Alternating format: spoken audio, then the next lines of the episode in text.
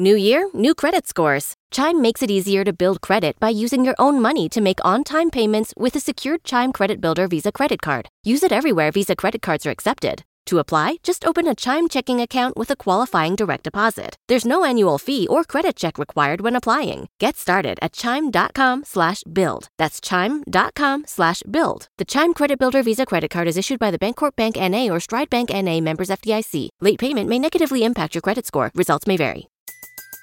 Everybody in your crew identifies as either Big Mac Burger, McNuggets, or McCrispy Sandwich.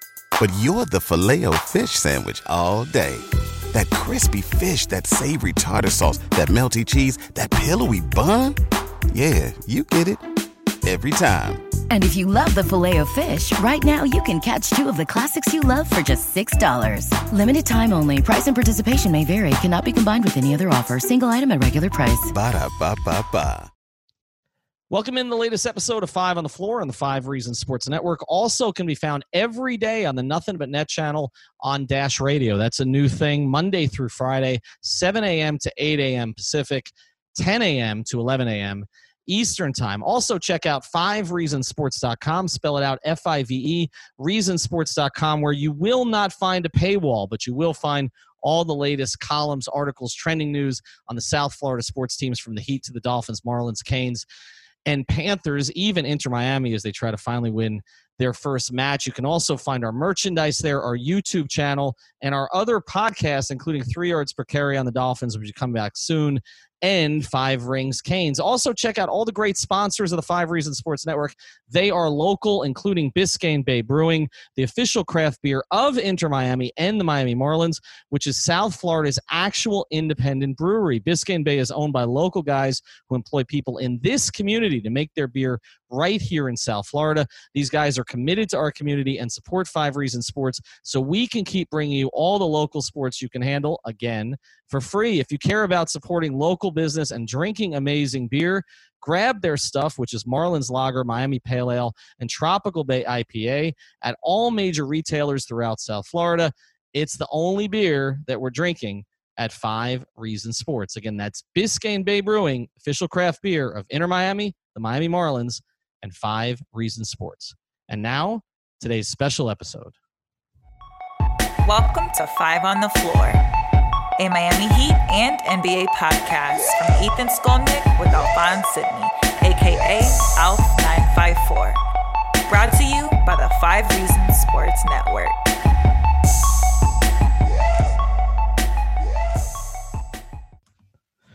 Welcome back to Five on the Floor on the Five Reasons Sports Network. Mentioned that we had a special guest today. He's actually been on the podcast before, but these are certainly different circumstances. And we're going to start here. I've got Alphonse Sidney. We're going to have Alex Toledo with me as well. We're going to start here before we get to the basketball. We want to talk Heat with you. We want to talk bubble. We want to talk where everything goes. But I simply have one question because I've been on Twitter since 2009. Um, it's been an up and down experience. Alf, for you as well, up and down experience. Yeah, I would say so. I think for anybody who's been on Twitter for any significant amount of time, it's been an up and down experience. Yes. Um, I mean, at, at some point, I, I just hope they make the thing subscription only so that like nobody pays anymore and, and I could just find a reason to detach completely. Uh, you made a decision in 2020 during a pandemic uh, while obviously everything's going on with social justice in this country, while we've got the NBA coming back, to finally put yourself on Twitter, but not only put yourself on Twitter, but put yourself out there on Twitter. Like Alf and I were talking before we came on, that you tweet more than both of us combined, and I thought he and I tweet more than anybody else on Twitter. Why? I guess that would be my question. Why now? Why did you decide to do it? What compelled you?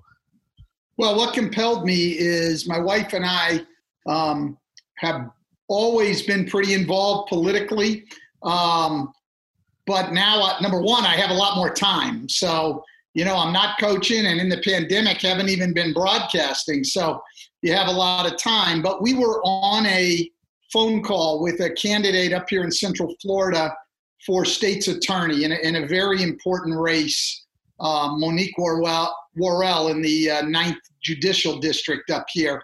We were on with her advisors, her campaign staff, some key supporters, and you know they were talking about strategy in the campaign, and so much came up about social media.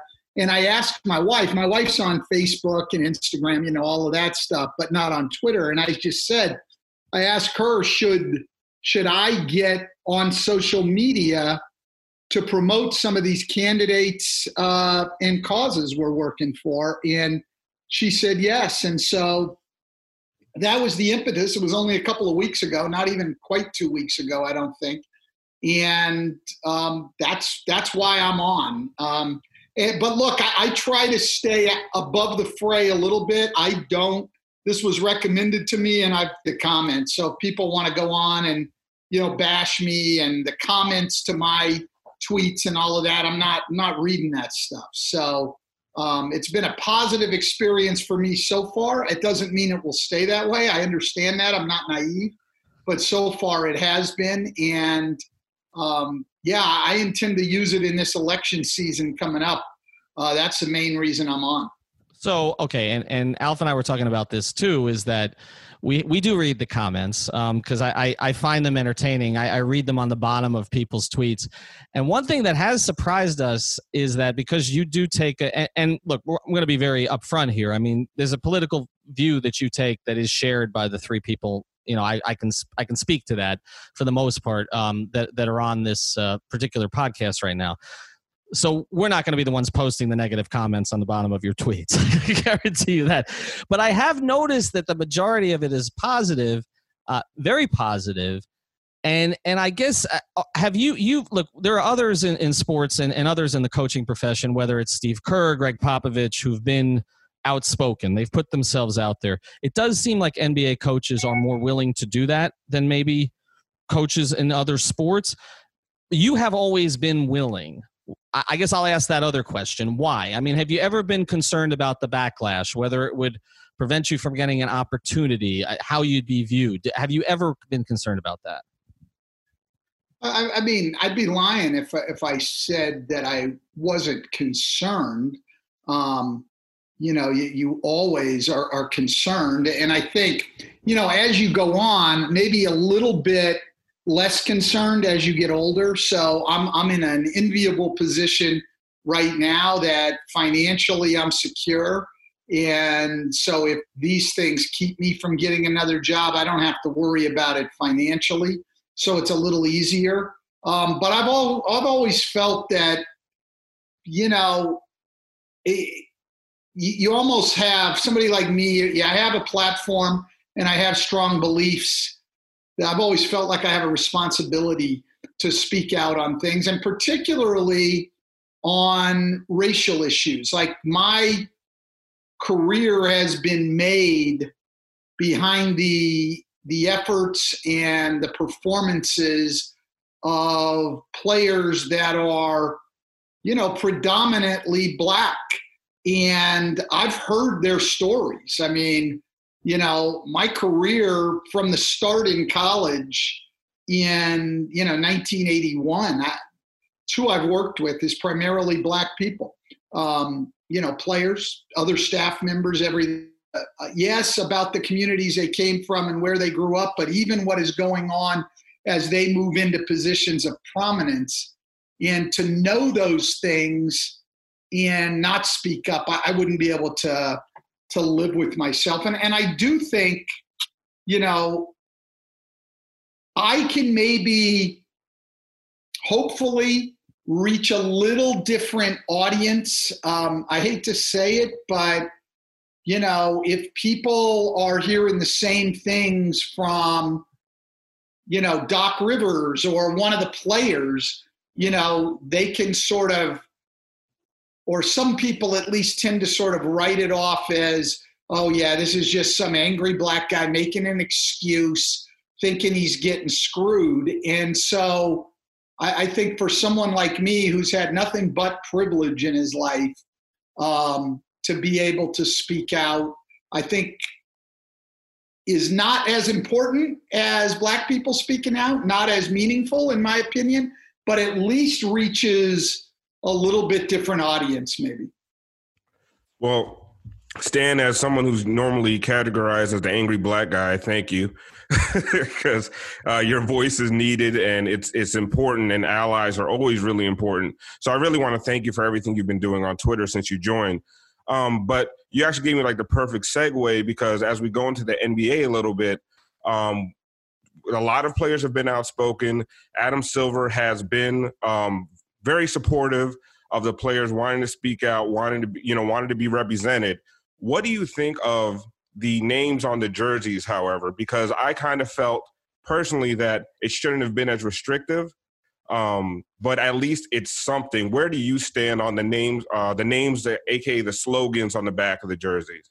Well, here's one where I'm probably going to surprise you a little bit. I, have got a couple of thoughts. The first is I, I think the people who have criticized guys like LeBron who aren't going to have something on the back of their jerseys or the ones who are just going to have their name. I don't think that criticism is fair at all. I mean, you know, LeBron in particular, I think, has become more and more outspoken and has done a lot. And um, whatever he would do or not do on the back of his jersey um, means very little compared to the work he's put in. Um, but here's where I'm going to surprise you a little bit. Um, I'm actually, I was actually against um, the whole thing of putting things on the back of their jerseys. Like, to me, um, I think you always have to think about free speech issues um, as if you were in the minority, okay? And certainly racial injustice messages um, are coming from largely from the minority in this country, but not in the NBA.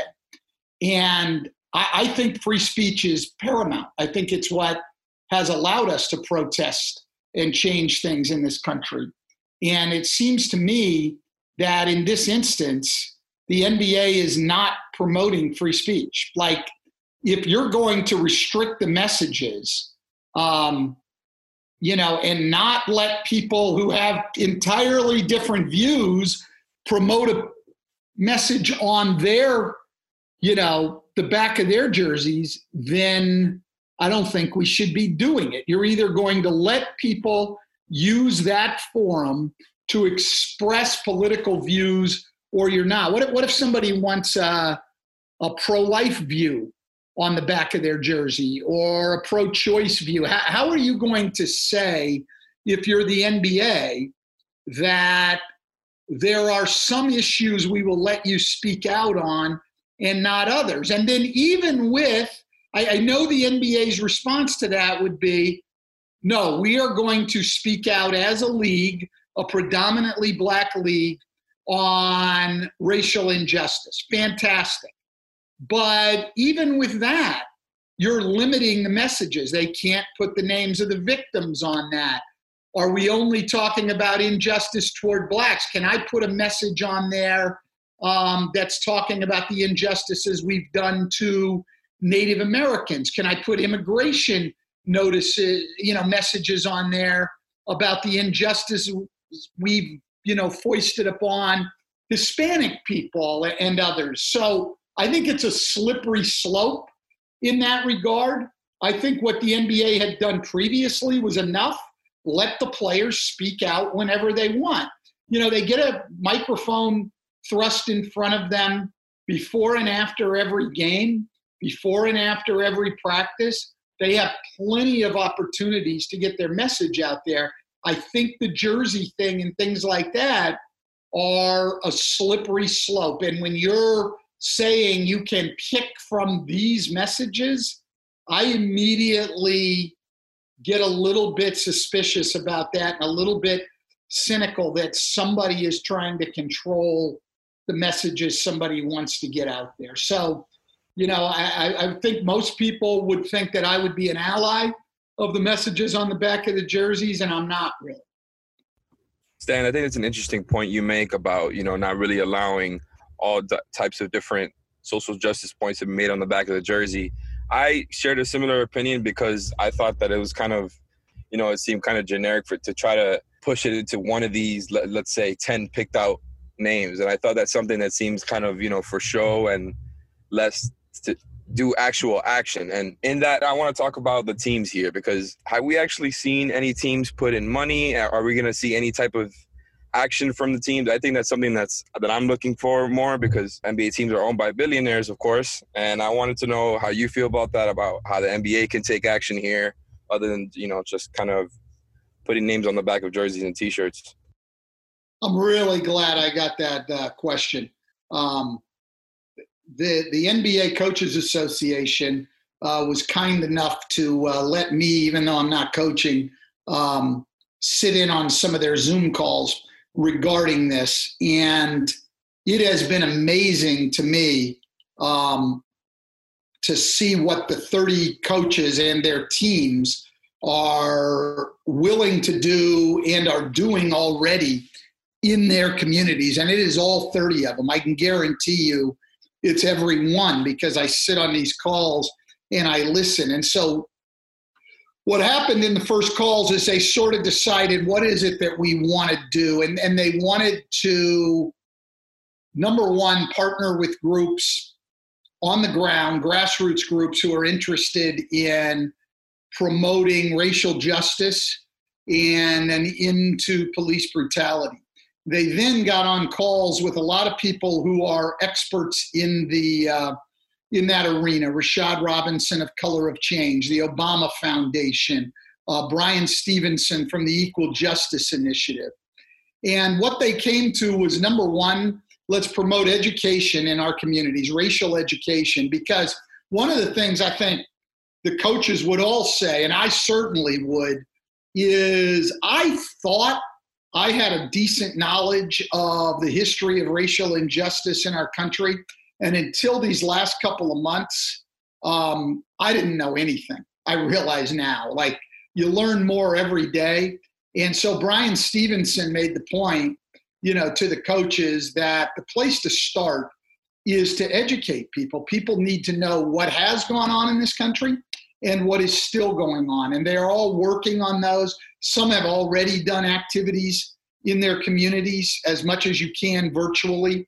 Um, there have been obviously players and coaches out marching in their communities, but they have all partnered with groups and are setting up programs now that obviously will be able to be more extensive um, if and when we are ever able to get um, back into some sense of normalcy. But you're going to see all 30 teams in the NBA uh, working with groups in a very substantive, I have trouble with that word, substantive um, way um, on the ground working toward these things. It's been phenomenal to me. Lloyd Pierce of Atlanta has been the head of it, and he's been incredible.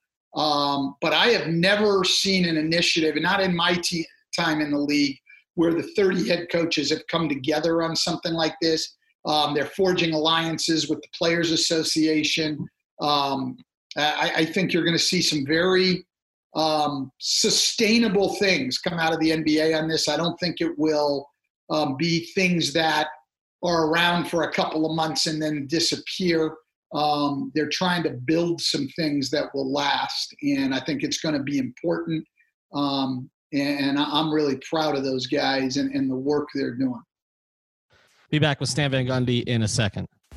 I want to introduce you to another of the great new sponsors of the Five Reasons Sports Network, and it is a sponsor that would be important in any time if you want to have a beautiful workspace, but it's especially important now when you need a safe one as well, and that's safecubbies.com, which offers modular office solutions designed to elevate your open office into a modern and safe environment at any budget. You can personalize your workspace with options like whiteboards, magnetic panels, acrylic sheets, and graphic branding. Most most of the surfaces are non-porous for easy cleaning and can be removed or replaced within minutes. Now, this is for workplaces. They've got a bunch of different options on their professional series, but also they've got private room solutions, dividers and sneeze guards, and they have a classroom series as well. So if you're involved with a school, this is definitely something your school should check out. Of course, if we have school in the fall. And that's the point here. We are entering a new normal period with COVID-19. Safecubbies.com, which is locally owned,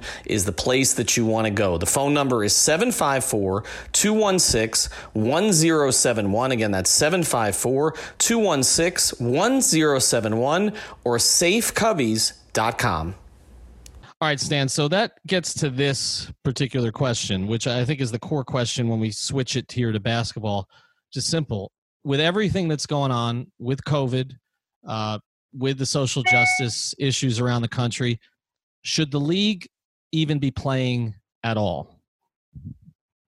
Well, I mean, I think that's a great question, and it's certainly one the league office had to wrestle with extensively and probably is still wrestling with on a daily basis, to be quite honest. I, don't think Adam Silver in the league took this step lightly at all. Um, but as with the rest of the country, um, certainly more so in the rest of the country, but there, there's economic issues. And so I think the players wanted to play. I mean, they were going to lose and still will, but they were going to lose an even more substantial amount of money if we didn't return to play. The owners wanted to play.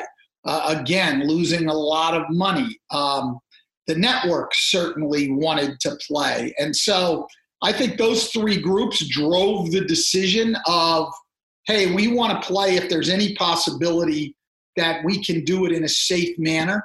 And Adam Silver and the people at the NBA office got to work on constructing the safest possible way that this could be done.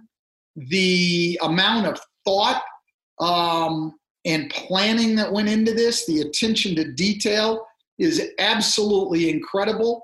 And to me, if the NBA can't pull this off, if they can't make it through to completion, then nobody's going to be able to play sports in this country um, until we've either reached herd immunity, which will take at least a year, it sounds like, or a vaccine that can be widely distributed because nobody else can do what the NBA has done here.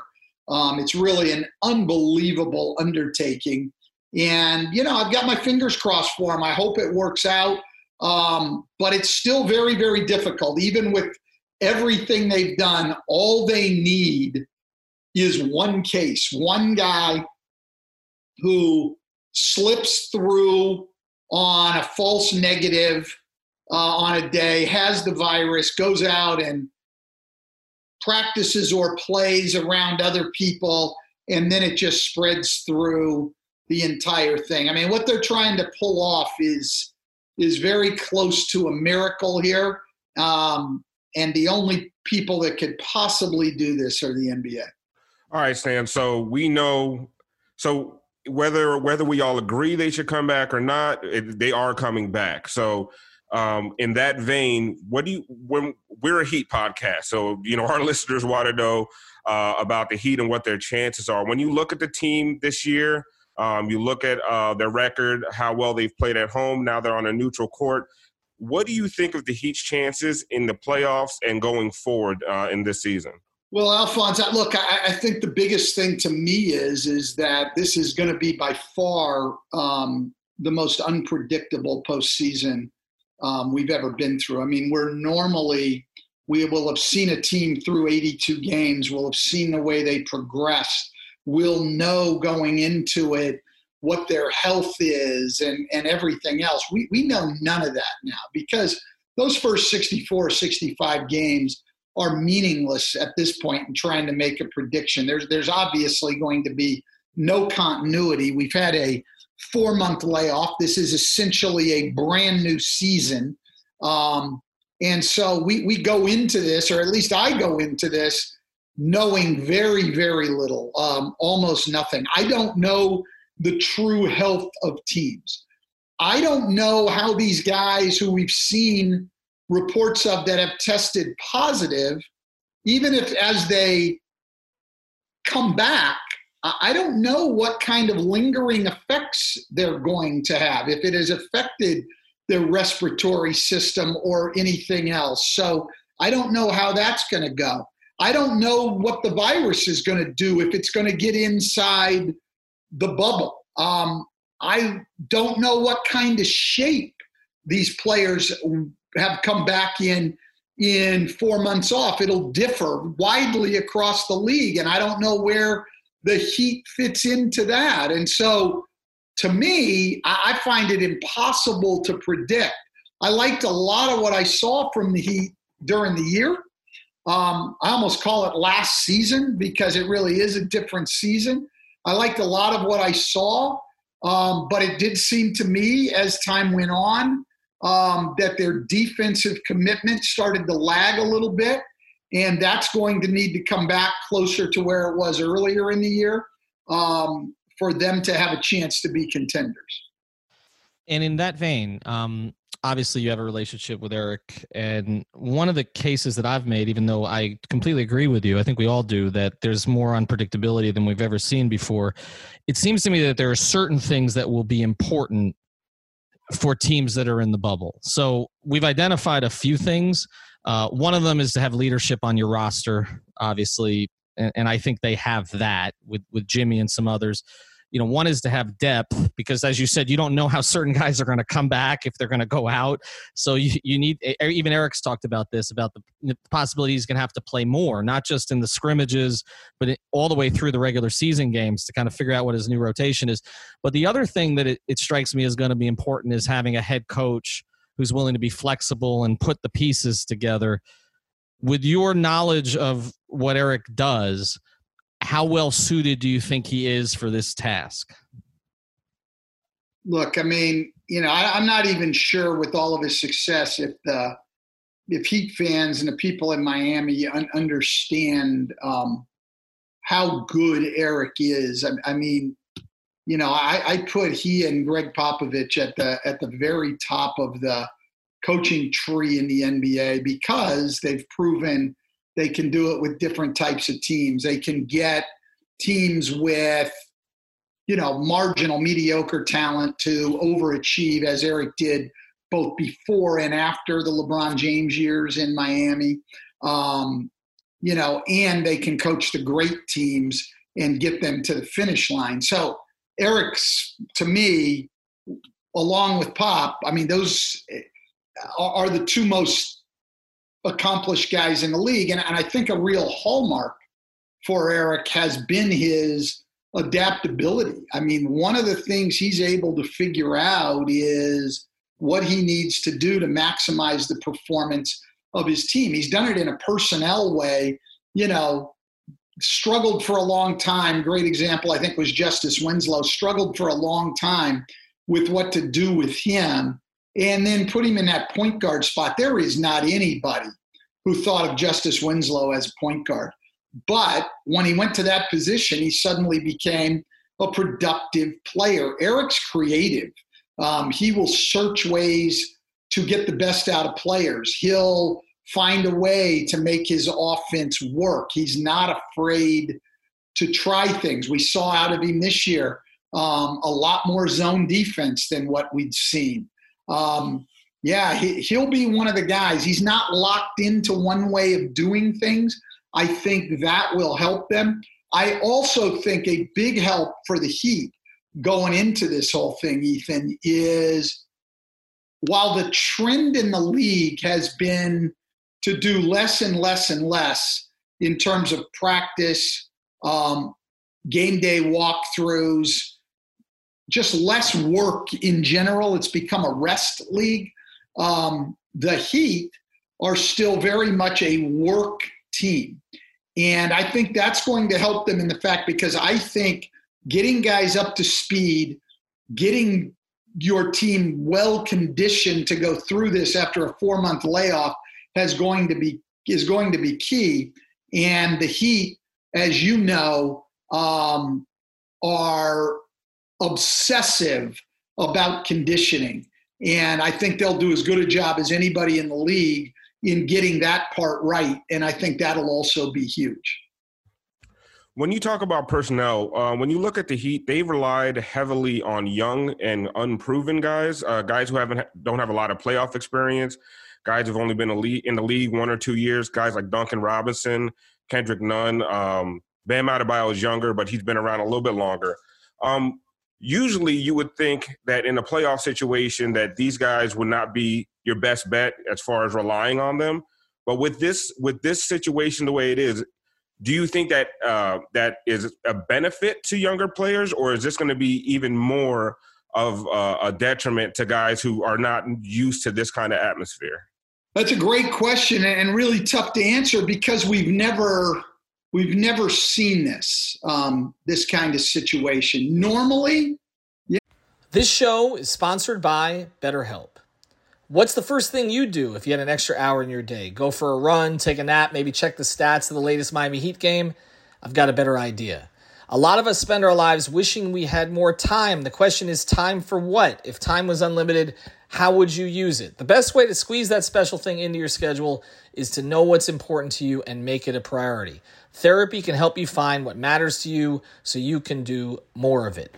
I've benefited from therapy. I went through some life changes, major life events, had some difficulties, wasn't a believer in therapy, but it helped me and it can help you also. So if you're thinking of starting therapy, give BetterHelp a try. It's entirely online, designed to be convenient, flexible, and suited to your schedule. Just fill out a brief questionnaire to get matched with a licensed therapist and switch therapists anytime for no additional charge. So learn to make time for what makes you happy with BetterHelp.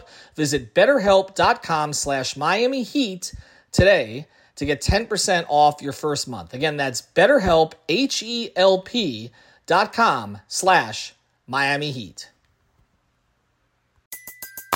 Everybody in your crew identifies as either Big Mac Burger, McNuggets, or McCrispy Sandwich.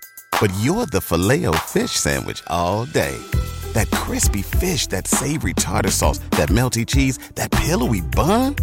Yeah, you get it every time. And if you love the filet of fish, right now you can catch two of the classics you love for just $6. Limited time only. Price and participation may vary. Cannot be combined with any other offer. Single item at regular price. Ba da ba ba ba. No, I mean, any coach given their druthers, um, you don't want to have a lot of real young guys in their first playoff experience. I mean, you, you'd You'd rather not. Um, you know, but the Heat have enough veteran guys, and their younger guys are tough, competitive, hardworking guys. Look, I, I think the Heat's success this year in their roster um, is largely in part, uh, is largely because of how well they've done in evaluating talent. I, have said this several times, said it on NBA TV. Um, you know, obviously, I was in that organization for a while, so I have some knowledge. But there's no better player personnel person in the league than Chet Kammerer. To, in my mind, he is the premier talent evaluator in the league. And I think his role in the Heat success over the years, and he's been there since I've been there. Um, and I came in in 95, and he's been there since then. His role in the Heat thing has been, I, I would say, underplayed, but it actually hasn't been played up at all because Chet's not a guy who promotes himself. But if you just, the guys that he has been able, I mean, I go back to, you know, Malik Allen and Mike James and Udonis Haslem. I mean, Chet Kammerer found those guys. You know, he found those guys. Eddie House. And now you get into Duncan Robinson, you know, and the other young guys that they have hey, that they have got, right? And these are guys that were out there for the taking for other people, and Chet found them. And Chet sold them to to Pat and to Erik, and they know enough to trust to trust Chet, and they put together a roster of young guys that were clearly ready to play and could play a role. And then you give them to Erik Spoelstra, who will find the best way to make the talent work.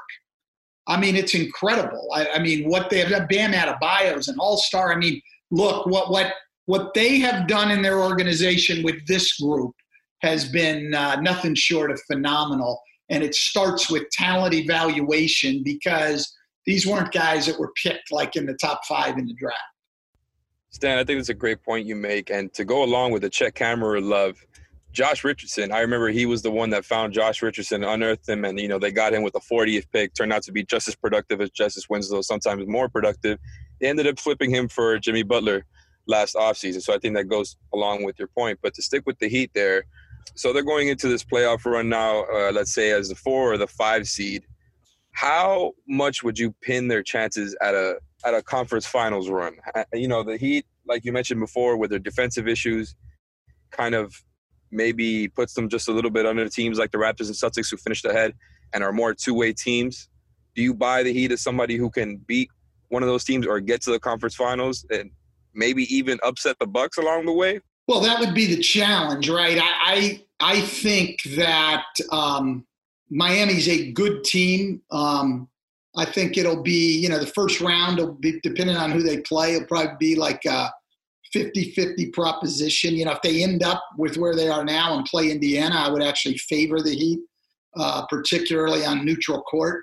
Um, especially not knowing where Oladipo is going to fit into the thing. But we don't know that they'll end up there.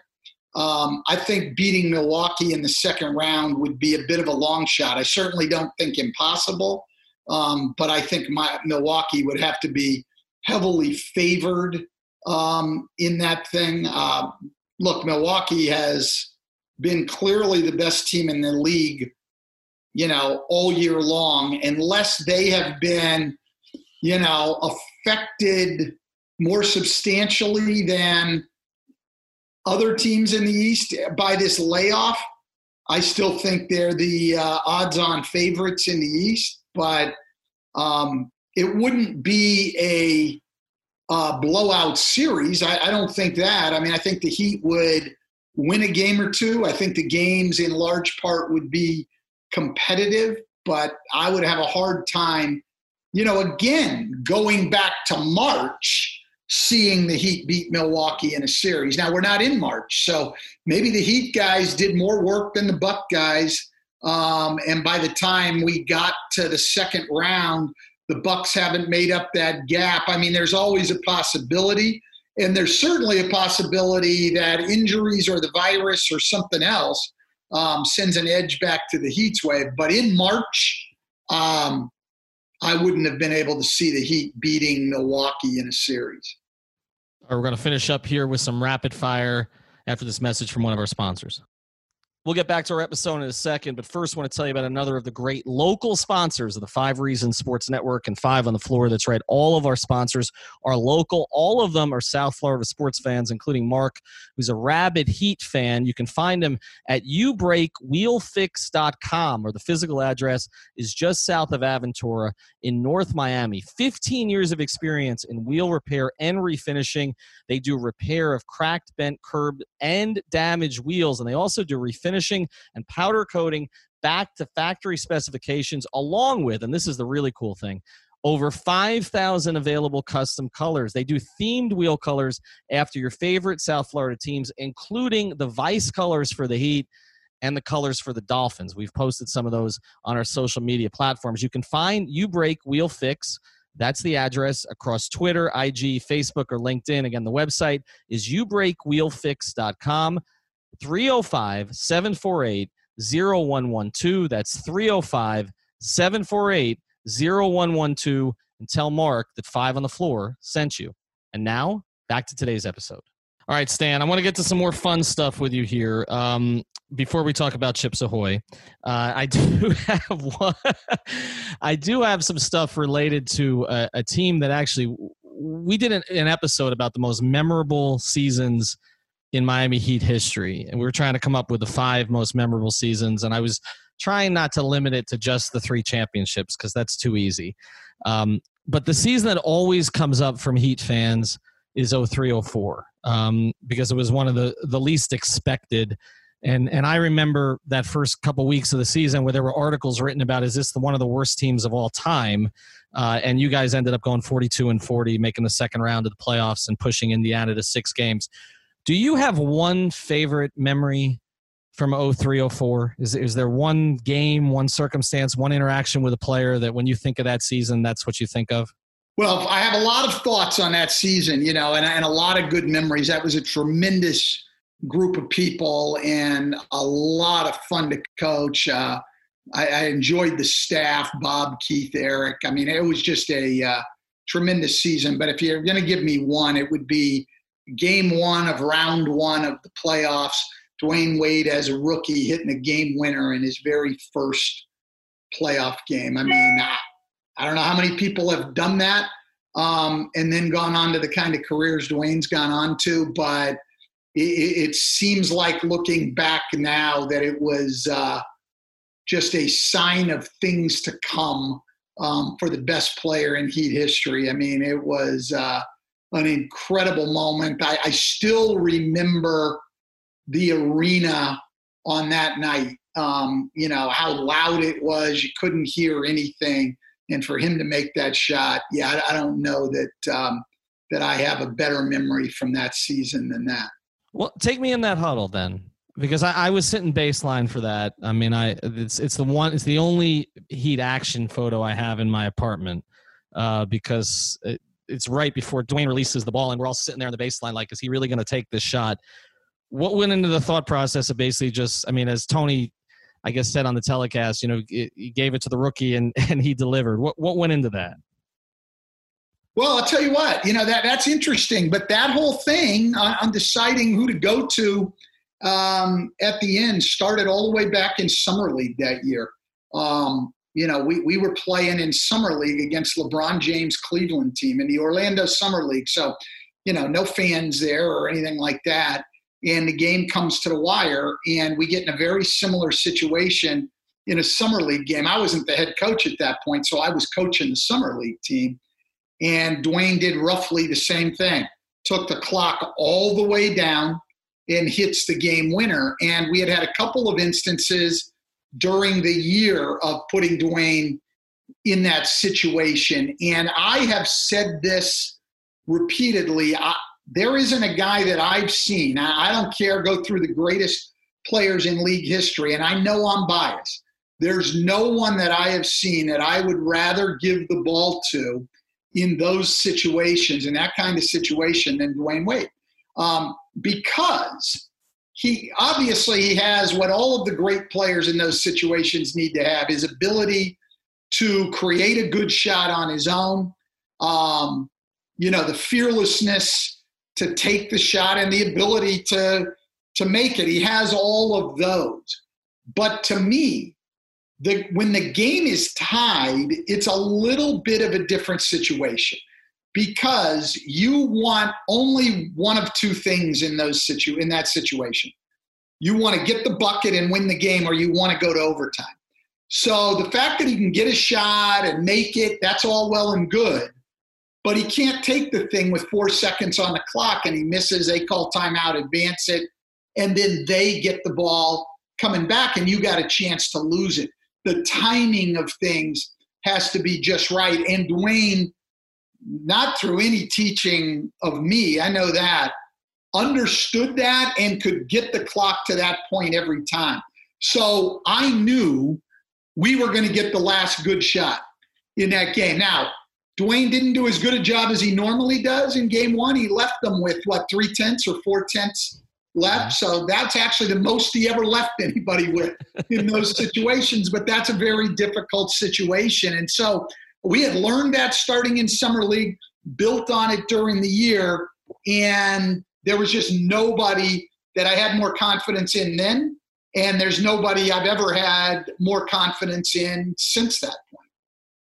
Stan, you talk about having Dwyane as a rookie and seeing what he's grown into now let's talk about the season right after 2004, 2005. The Heat traded for Shaq. All of a sudden, there's championship expectations with D Wade in his second year, and he absolutely performs like it, right? He, he makes his first All Star team, and you guys win, what is it, 54 games that year? 54 and 28?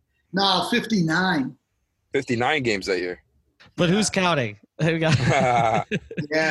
But what I wanted to ask is before the injury stuff that happened there in the conference finals, how confident were you? And I know you guys, as a coach, as players, you guys take it one possession at a time, one game at a time. You're not looking too far ahead. But how confident were you that with not, you know, with those injuries not happening, that you guys could have really won the championship that year? Well, I'm not going to, you know, blame it on the injuries. We, we had our guys when we needed them, um, you know, in game seven. But um, look, I, we knew we were playing the defending champions. Um, in the conference finals. I thought and, was very confident and am still of the belief that we had the better team. Um, you know, to me, the real disappointment was was game one, losing that. That that was the most disappointing to me.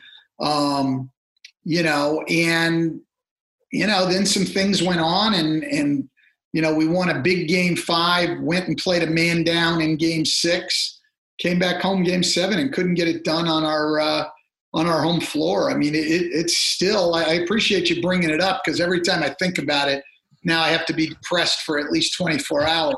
I'm sorry. Um, so, I, so I appreciate that. Yeah, no, but it just it was a tough one because you know, it's always disappointing to lose in in those kind of situations, but in that one maybe more so because you know I, I just felt we had the better we had the better basketball team and we didn't prevail there. I give them a lot of respect. Obviously, they were defending champions and then, you know, beat us to go to the finals. So I give them a ton of credit. Larry Brown, one of the best coaches in the history of the game. I'm not trying to take away anything from them. I just thought we were the better team. I thought we were the best team in the league. And there's not very many times that you're in those situations as a coach. Um, and so you'd certainly like to take advantage of those opportunities when you get them. And, you know, we didn't get the job done. Did you feel that way more about that team maybe than the one you did take to the finals uh, with Orlando? Maybe more about that 05 Heat team that they were the best team in the league than than the Orlando team that you ended up going up against the Lakers in the finals. Probably similar. Um, I, I, thought that um, I thought that we were better than the Lakers uh, during the regular season in in 09. We had played them twice during the year, and you know I never put you know the regular you know what happened in the regular season um, as a great predictor of what's going to happen in the playoffs. But having played them, I thought we were better. Sort of the wild card in that team, in that one anyway, was the biggest reason we beat them, or at least one of the biggest reasons we beat them twice in the regular season in 09 was, you know, Jameer Nelson just shredded them during the regular season. And then Jameer missed the first three rounds of the playoffs, and we brought him back in the finals and played him off the bench um, in every game. Um, basically, because I knew that had been our major edge and thought maybe we could recapture some of that.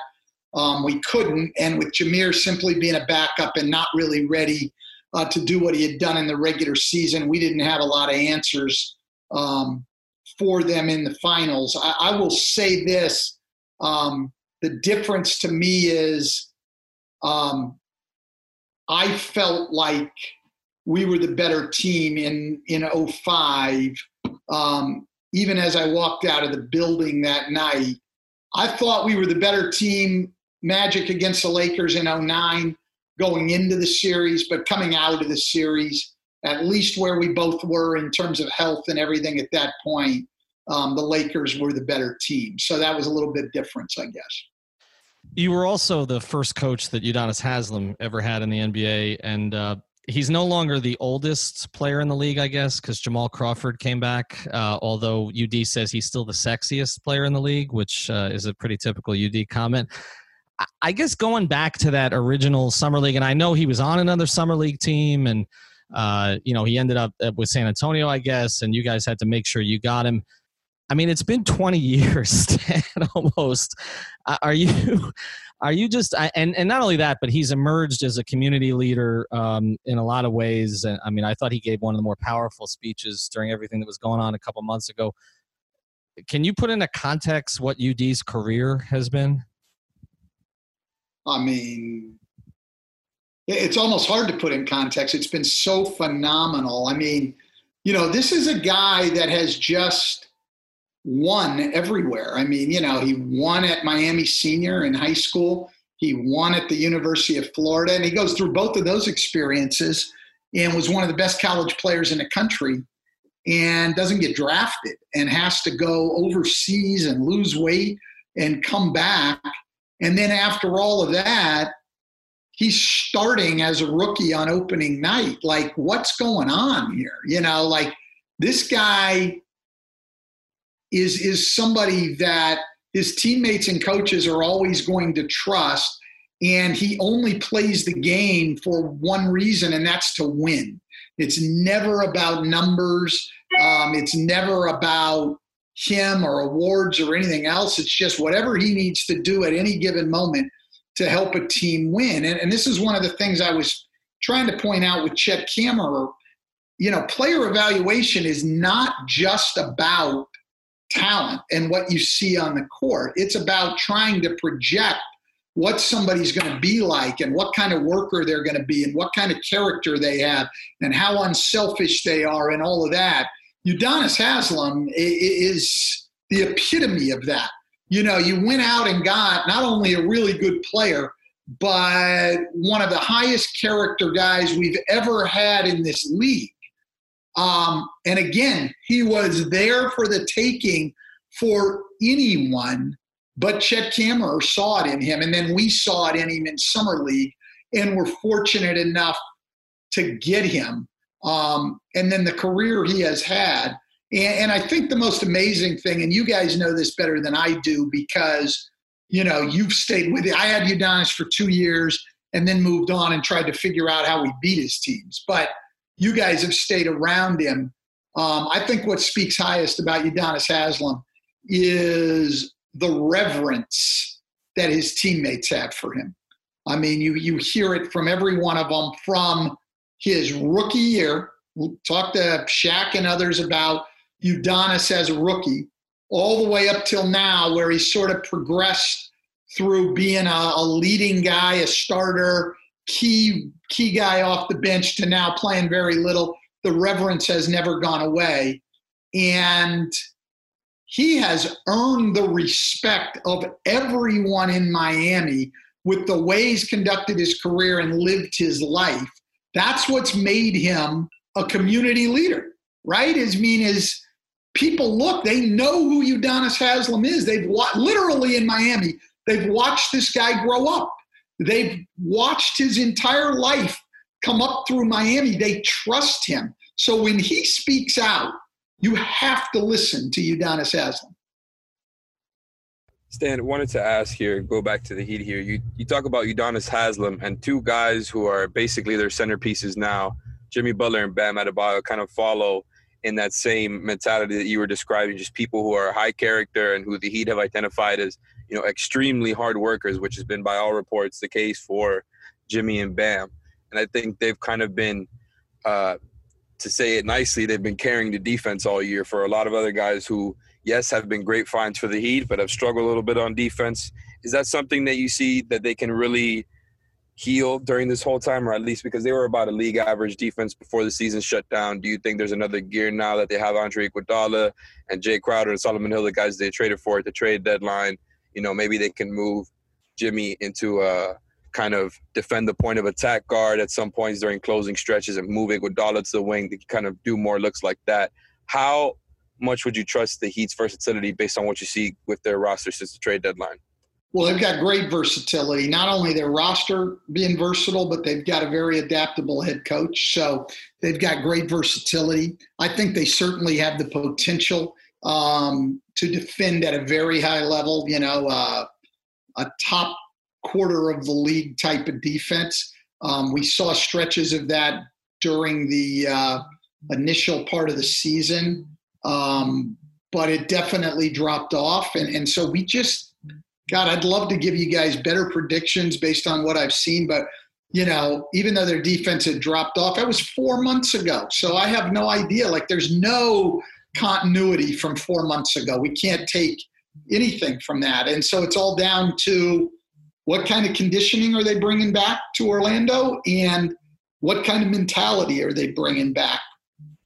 I do know, like I said earlier, this is an organization that values work and that values defense um, and values toughness. Um, they they do it in their player evaluations. They do it in the way they coach their teams, and I think that that's going to help them a great deal in this run up. And I, I think we'll see the Heat play at a pretty high level. All right. Um, two quick ones and we'll get you out of here. Uh, the first one is we do need a prediction on this because this is a Heat podcast. And as you know, with Heat fans, it's never about who you have, but it's about who's coming next. Where do you think Giannis is playing in two years?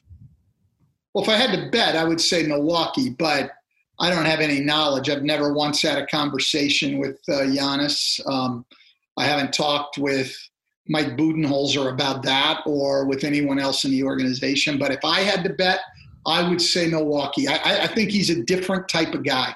I don't think he's the same as everybody else in the NBA by any means. Um, you know, you can see that he's not real collegial. He doesn't want to work out with guys on other teams in the off season. Except Bam. Except Bam.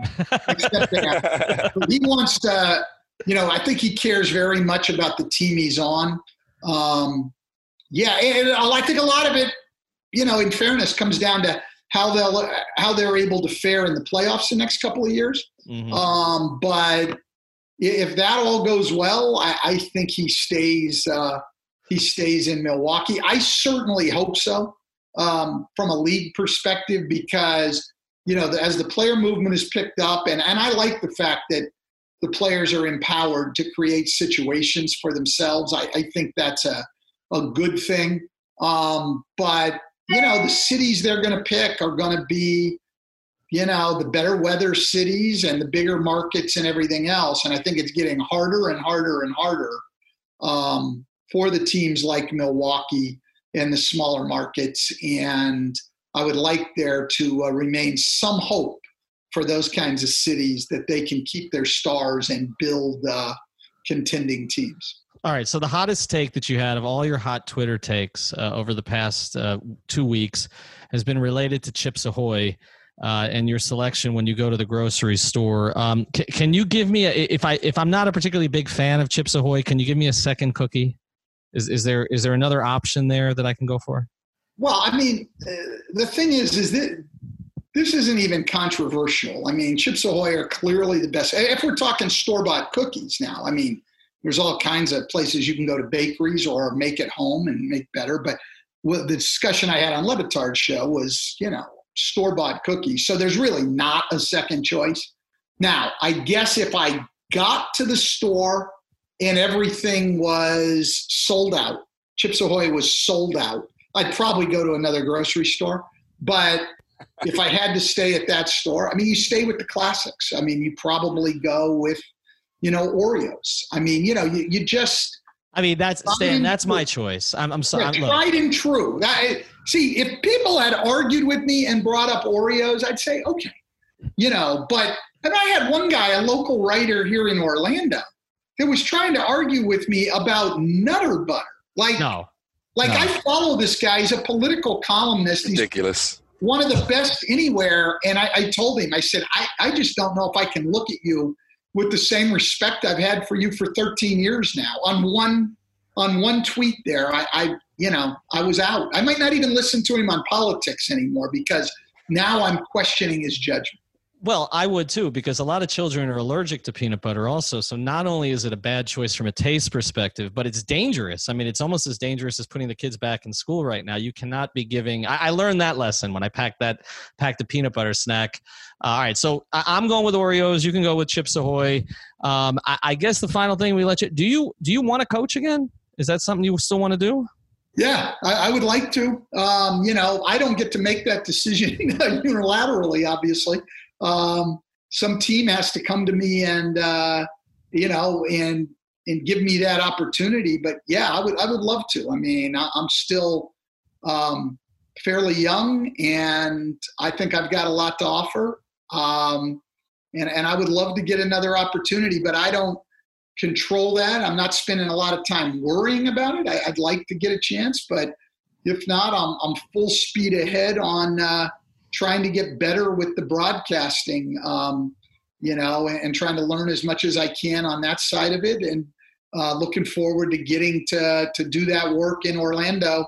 Um, we've got the very first game on July 30th. Hmm. Ian Eagle and I have the uh, Utah New Orleans game on uh, July the 30th. So First time you can turn on an NBA game after this big layoff, you get to listen to me. Now, whether that makes you want to tune in or not want to tune in, I don't know, but that's who you get. I thought they were going to say you get to see this face and this UM hat as long as you wear the UM hat that you wear in here. Uh, oh, that'd be pretty good, wouldn't it? That would be pretty good in, in honor of your daughter. Well, I can tell you there's an opening to coach the Five Reasons uh, Media uh, basketball team. I actually had to coach it last man. time. I, I think we advanced two rounds, right? I was waving my hands. Man, we could arms use the help. we could use the help. So if nothing else comes across in the next year, provided that again we're allowed to be around each other again, you can certainly coach that team. I'll see you up in Orlando, but I don't think they're going to let me talk to you because I'm one of those tier two media that uh, have to stay somewhere up in the bubble. But Stan, we appreciate you doing this. Please don't stop tweeting, and uh, and obviously we'll check in with you on July 30th uh, on that game coverage. Thank you very much. I've enjoyed it, guys. Thank you for listening to the Five on the Floor on the Five Reasons Sports Network.